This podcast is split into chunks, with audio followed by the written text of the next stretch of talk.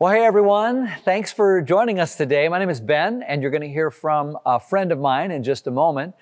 But hey, 2020 is just about over. I mean, if, if we're honest, uh, probably we've been over it since maybe like April, but it is finally coming to an end. And I doubt anyone's very sad about that. Anybody sorry to see 2020 go?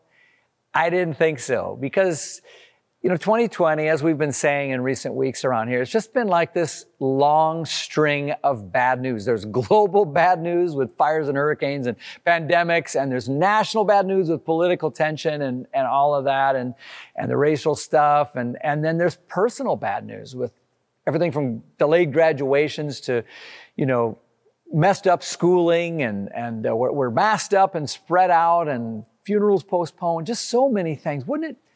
Wouldn't it be cool if we could just start fresh?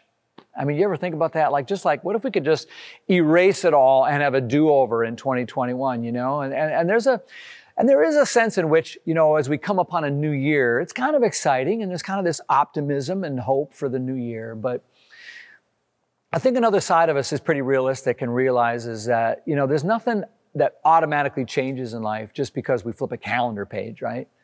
Like we moved from December 31 to January 1 and well, COVID is still with us to whatever degree and, and we continue to live with the lingering impact of stuff that's happened this year. The consequences kind of carry forward. So just flipping a calendar page like doesn't magically change everything. But you know, around here we love that Psalm 121 which says we're going to lift our eyes up and we're going to ask, so where does our help come from? And the answer is and our help comes from the Lord. Because 2021 won't automatically bring us a fresh start. But God can. God can. And as we come to the end of a bad news year, is anybody up for some good news? Right?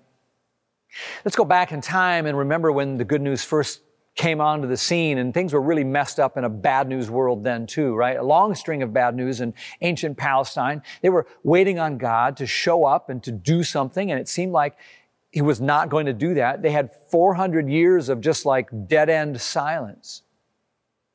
But you know, just when we need it most, that's when God always comes through. And, and God sent an angel to messengers to announce good news to a bunch of scared shepherds. We've talked about this scripture every week, and I hope it just kind of resonates in your heart now. It's Luke 2, verse 10. The angel said, Don't be afraid, because I bring you what?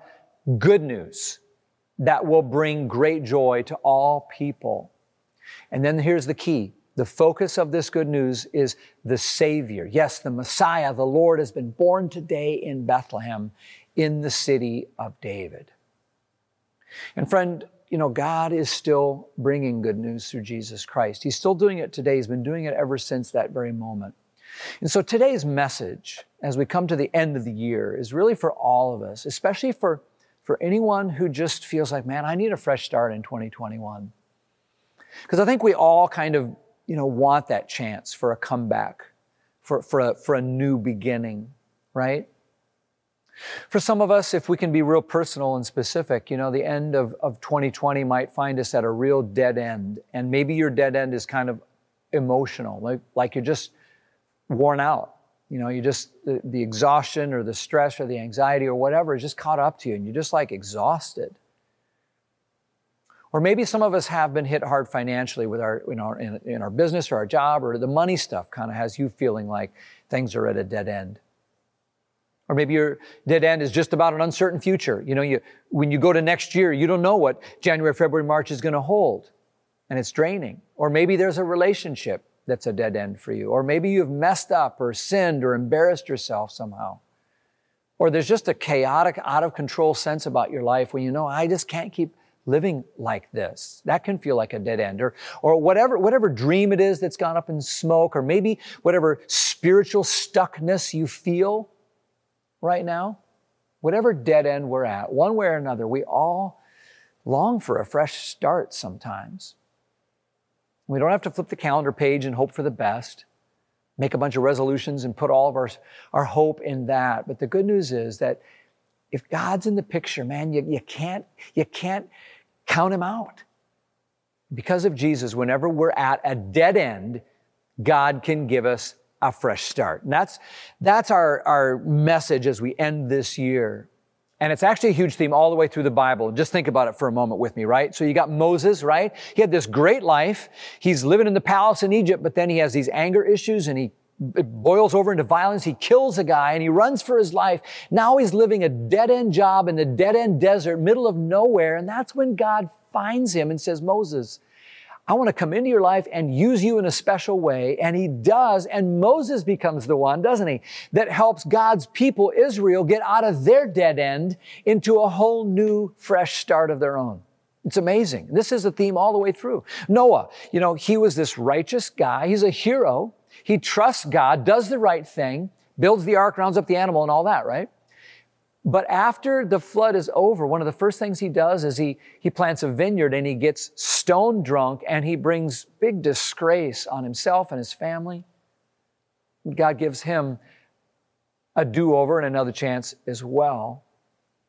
And the good news is that, that God has put that beautiful truth about fresh starts right into the core of what we call the gospel. That means good news. And it's centered in Jesus, who in his own life had come to an abrupt and, and tragic end, right?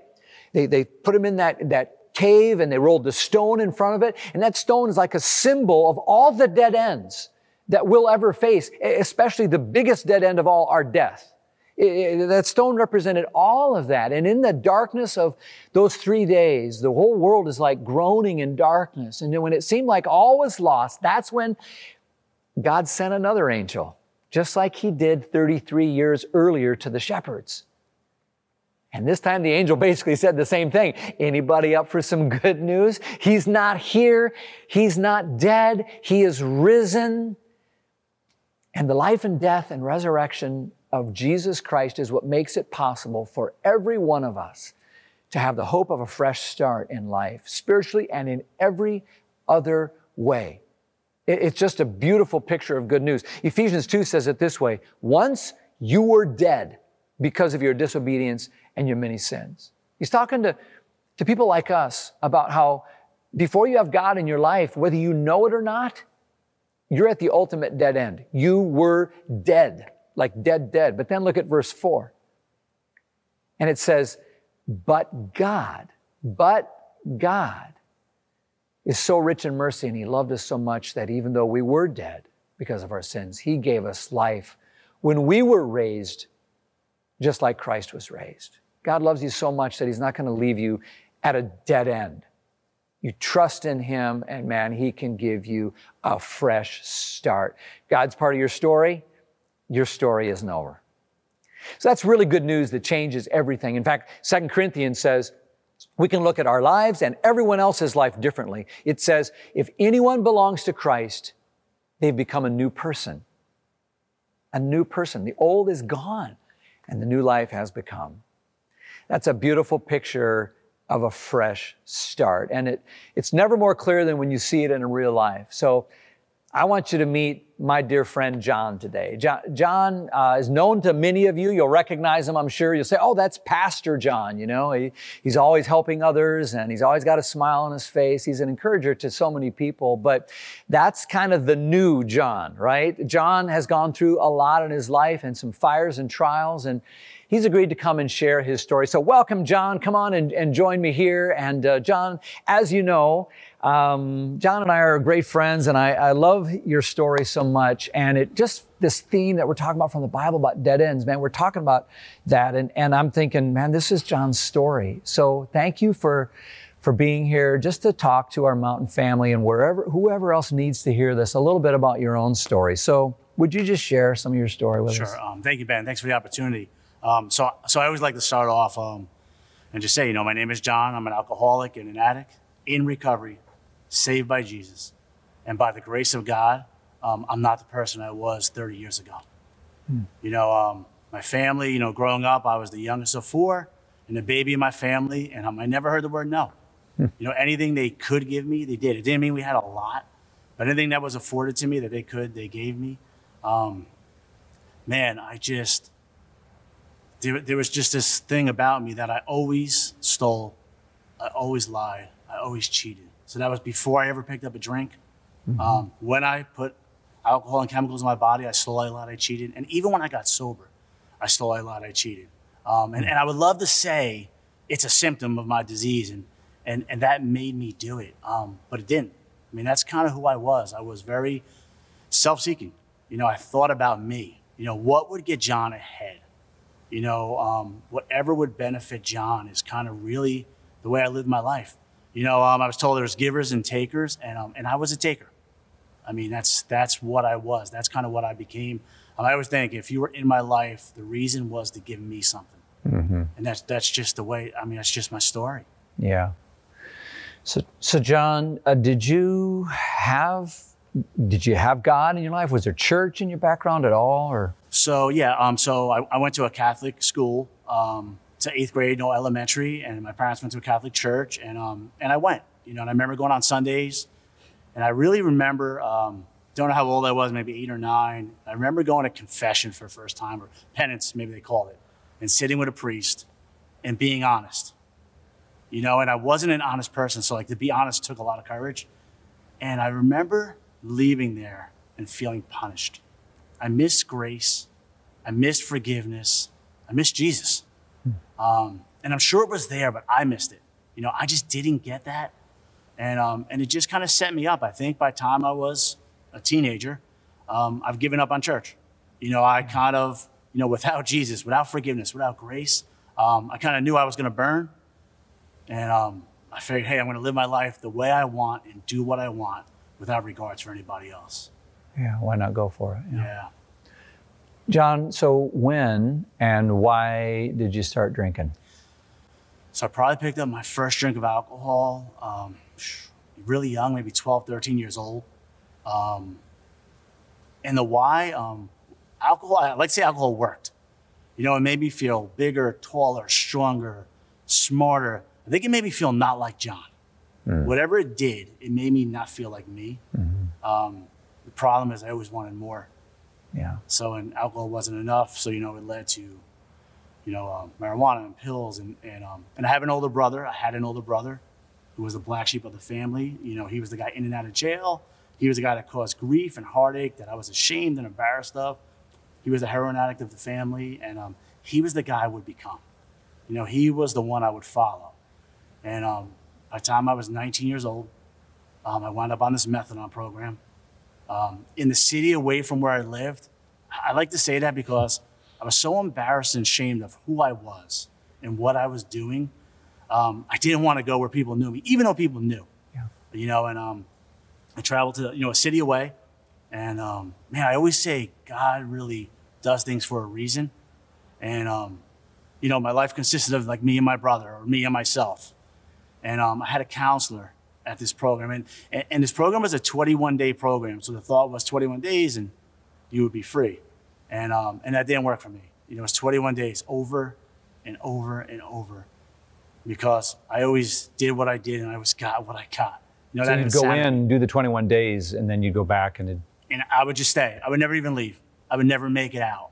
You know, I would just continue on this cycle. And um, man, God really, um, I mean, you know, He knows us and He knows me. And, and, and my counselor happened to be a very attractive woman. And um, so there was no attractive women in my life. You know, there was nobody. And um, I remember every day I would just go and sit there and gaze and listen to this person.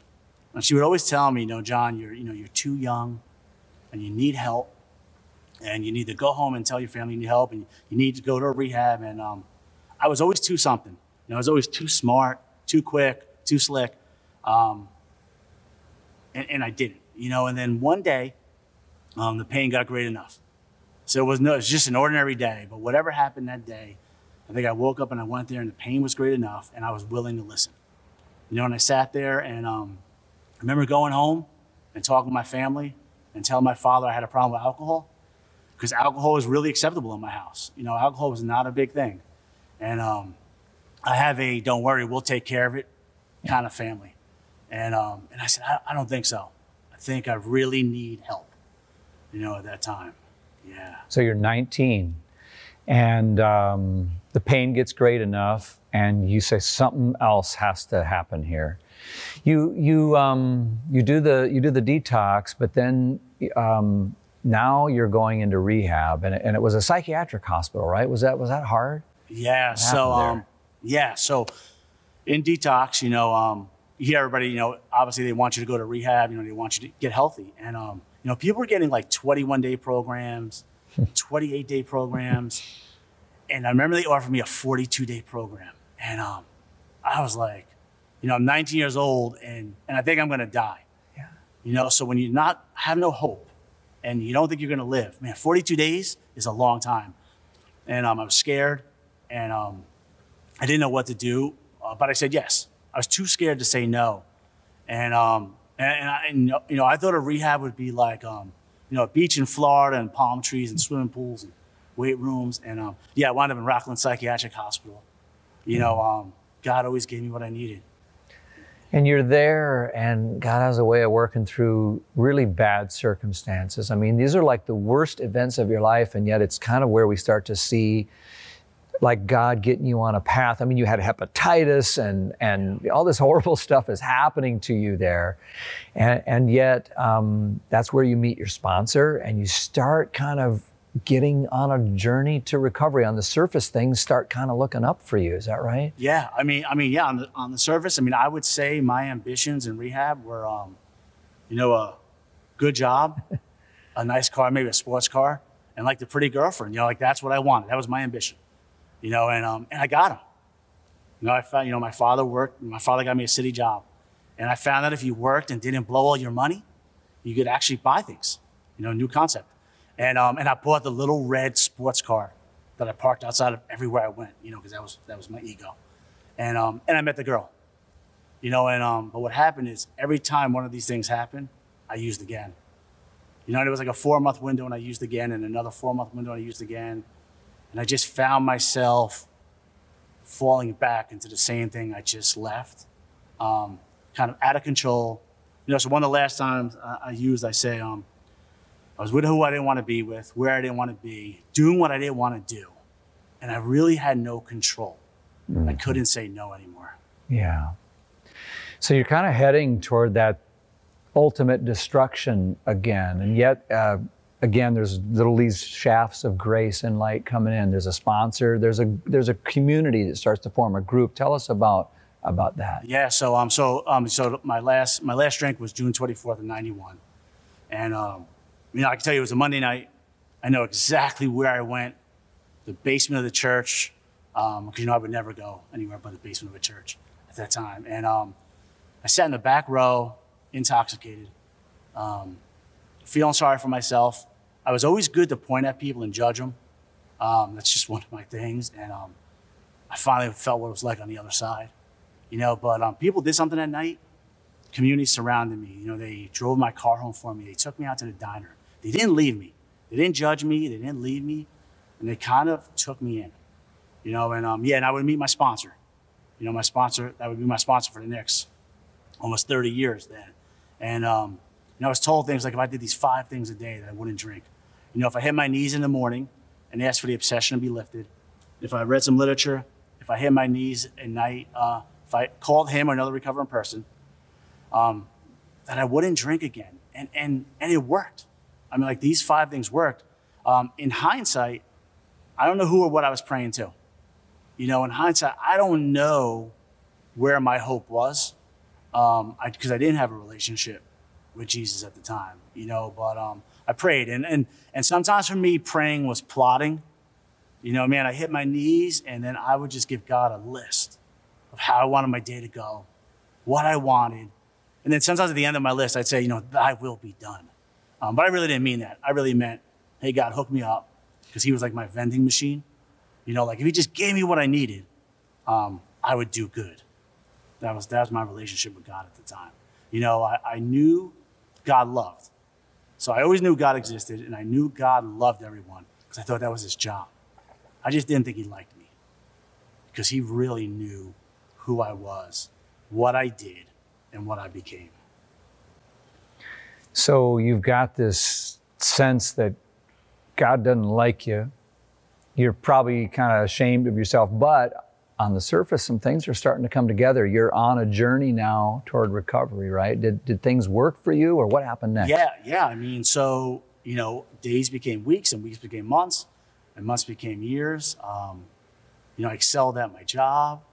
I met, you know, the woman of my dreams, my wife Pam, my stepdaughter Faye. I had a son, my firstborn Jade.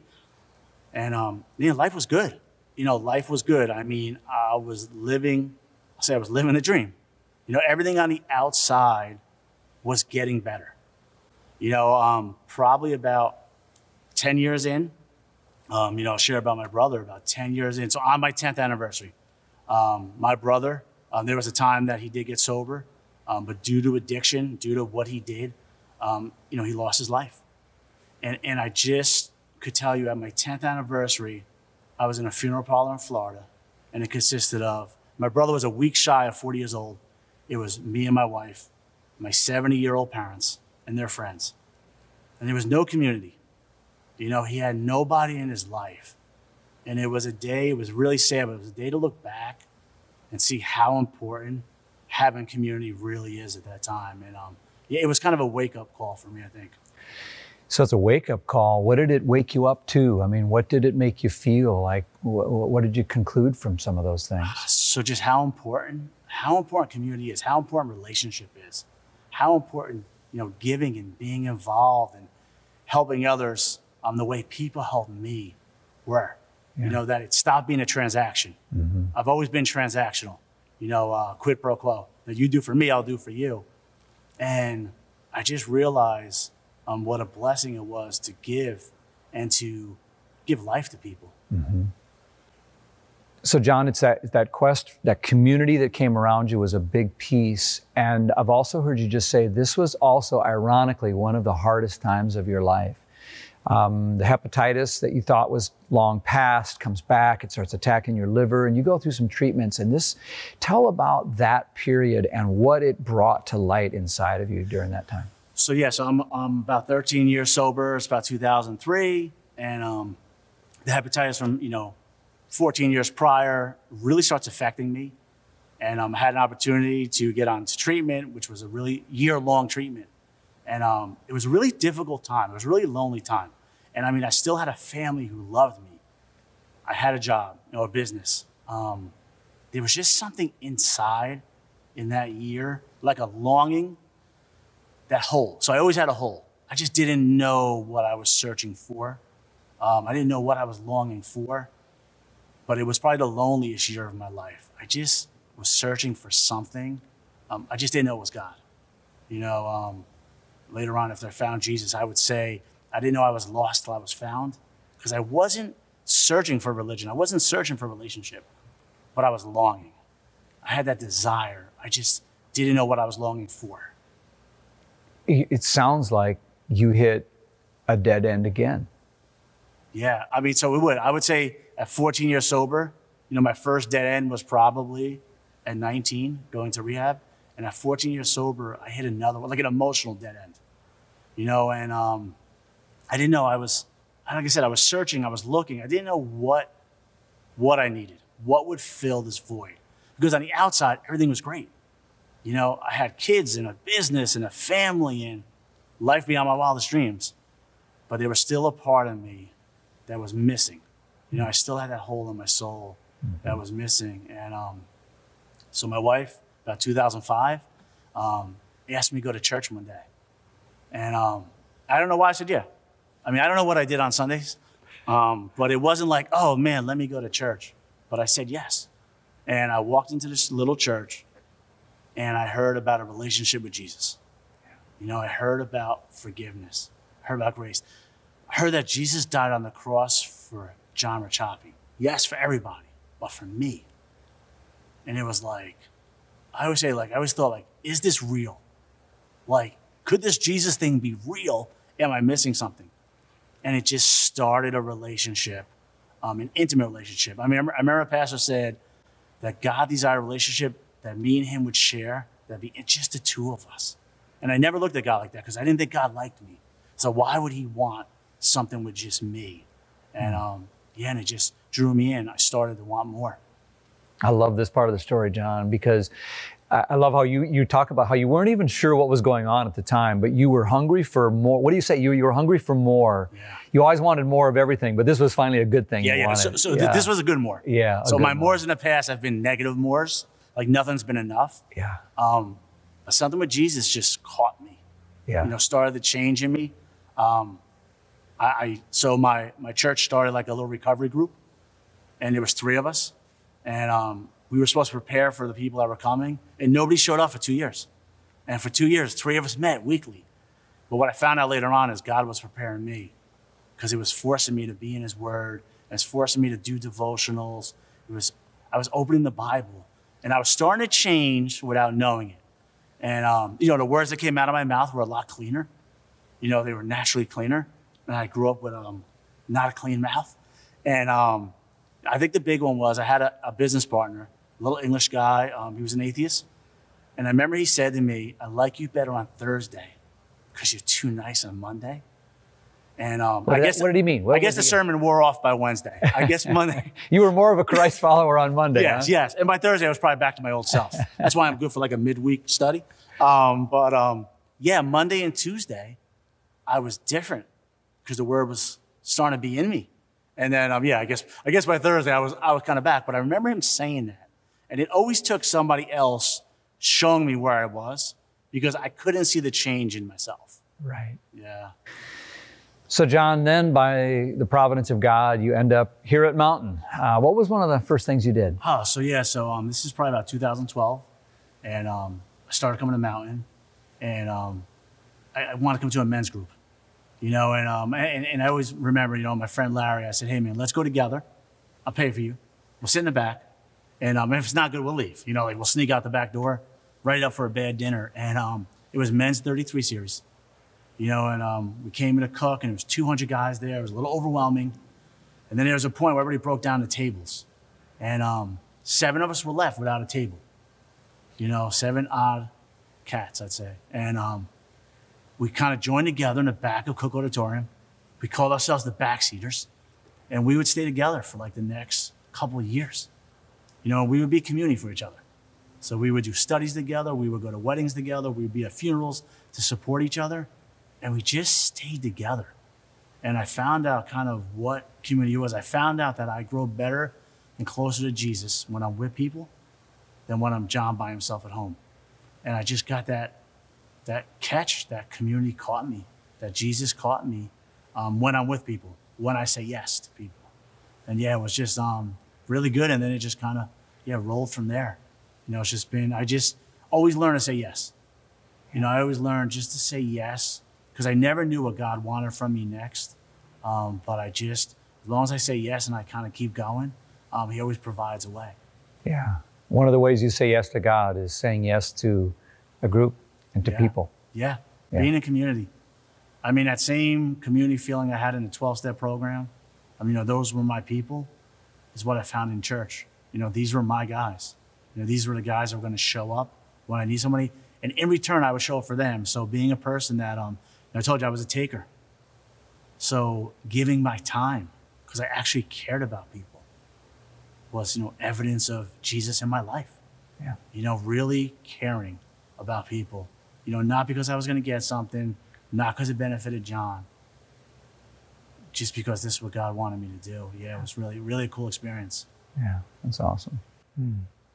John, thank you so much for not only just living the life you have, but for sharing it with us. And man, this is so important for every one of us to hear, isn't it? That that that just as we saw in John's life, man, it's happened again and again and again and again through through so many people's lives. And when we feel like we're at an absolute dead end and you may feel like John said too scarred or you're too far gone or you're too old or it's too late man if you're still breathing it's not too late.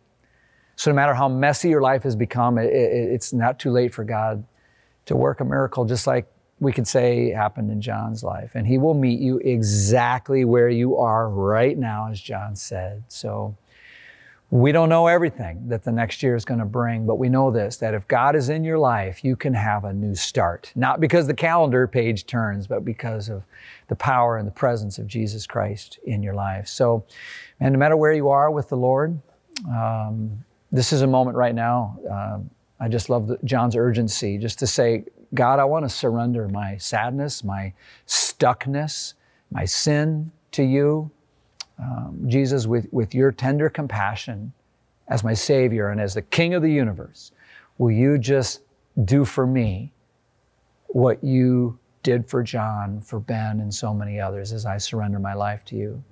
I hope as you've prayed that prayer, God will, will meet you. I know He will. Amen.